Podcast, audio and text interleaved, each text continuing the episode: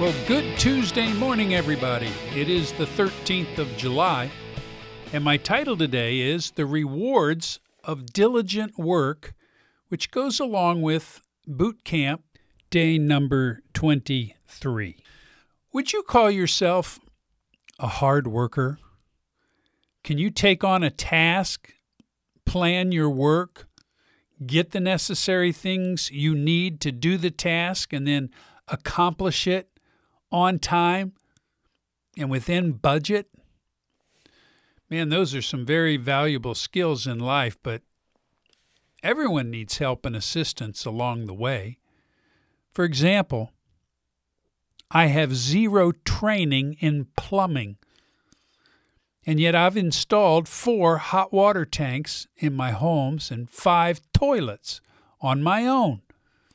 And I'm happy to say the job, though frustrating at times, were all completed by me and were fully functional without any disasters along the way, no flooding included. Although I must thank YouTube for the information that I was lacking. I think some people think that the reason someone becomes addicted to sex and porn is because they're either dumb or lazy or both. And I've found that working with thousands of men over the past 12 plus years in 180, I don't find that to be true at all. Anyone can become addicted to porn, and it is not a reflection of how smart they are. For example, I have worked with and am working with some amazingly successful people. In our online support teams, sure, we have plenty of average Joes, blue-collar workers, but we also have surgeons, doctors, dentists, a neurological psychiatrist, and a pediatric intensive care physician, engineers, medical students. The list goes on and on. We also have men who drive trucks for a living, even garbage trucks, mechanics, cooks, men who own their own companies, and men unemployed and looking for work. My point is this. This is every man's battle. And regardless of your level of education or where you might fall relative to income, and one of the things that I've noticed is that in spite of one's education or income level, one thing separates those who are successful in their recovery and those who are not. Men finding success in their recovery work diligently for it. Sure, we get plenty of men wanting the quick fix. Just get me delivered of this so that I can get on with my life. However, more often than not, they find themselves getting on without their wife instead of their life. If one is married, there should be an added motivation to recover, to save the marriage, and keep their family together. Now let's look at 2 Peter 1, 5 through 11. He writes, "Now for this very reason, also, applying all diligence, in your faith supply moral excellence, and in your moral excellence knowledge, and in your knowledge self-control, and in your self-control perseverance, and in your perseverance godliness, and in your godliness brotherly kindness, and in your brotherly kindness love." He says, applying all diligence, we need to add those things to our faith. Now notice what he says next.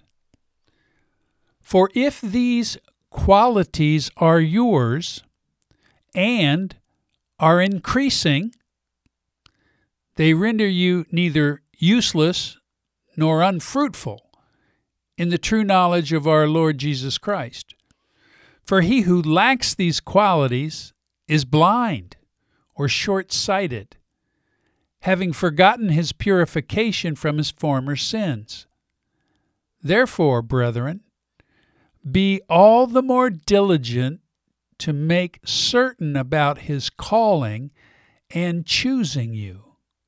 For as long as you practice these things, you will never stumble. That sounds good. For in this way, the entrance into the eternal kingdom of our Lord and Savior Jesus Christ will be abundantly supplied to you. Wow. There's a lot in that passage. And far more than I can comment on in one email or podcast, Peter gives us the things on which we need to be diligently working. But notice what he says in the second paragraph. If these qualities are yours, because you've been working on them diligently and increasingly, your life will not be a waste of time. You will be useful and you will be fruitful. If we do not do this, however, applying diligence and working on our recovery, something interesting happens. He says we become blind or short-sighted or nearsighted. We experience spiritual myopia. Our nearsightedness results in us forgetting about our forgiveness and that we were cleansed from all our former sins. This is why men trapped in their sexual brokenness often begin to doubt their salvation because they're wallowing around in the promise of pleasure from porn instead of diligently working on their relationship with Jesus. What would it mean if you spent as much time working on your relationship with Jesus as you do with porn and fantasy and masturbation? However, the opposite is true. If you begin to work diligently on learning more and growing more in Jesus, he makes this statement, very interesting.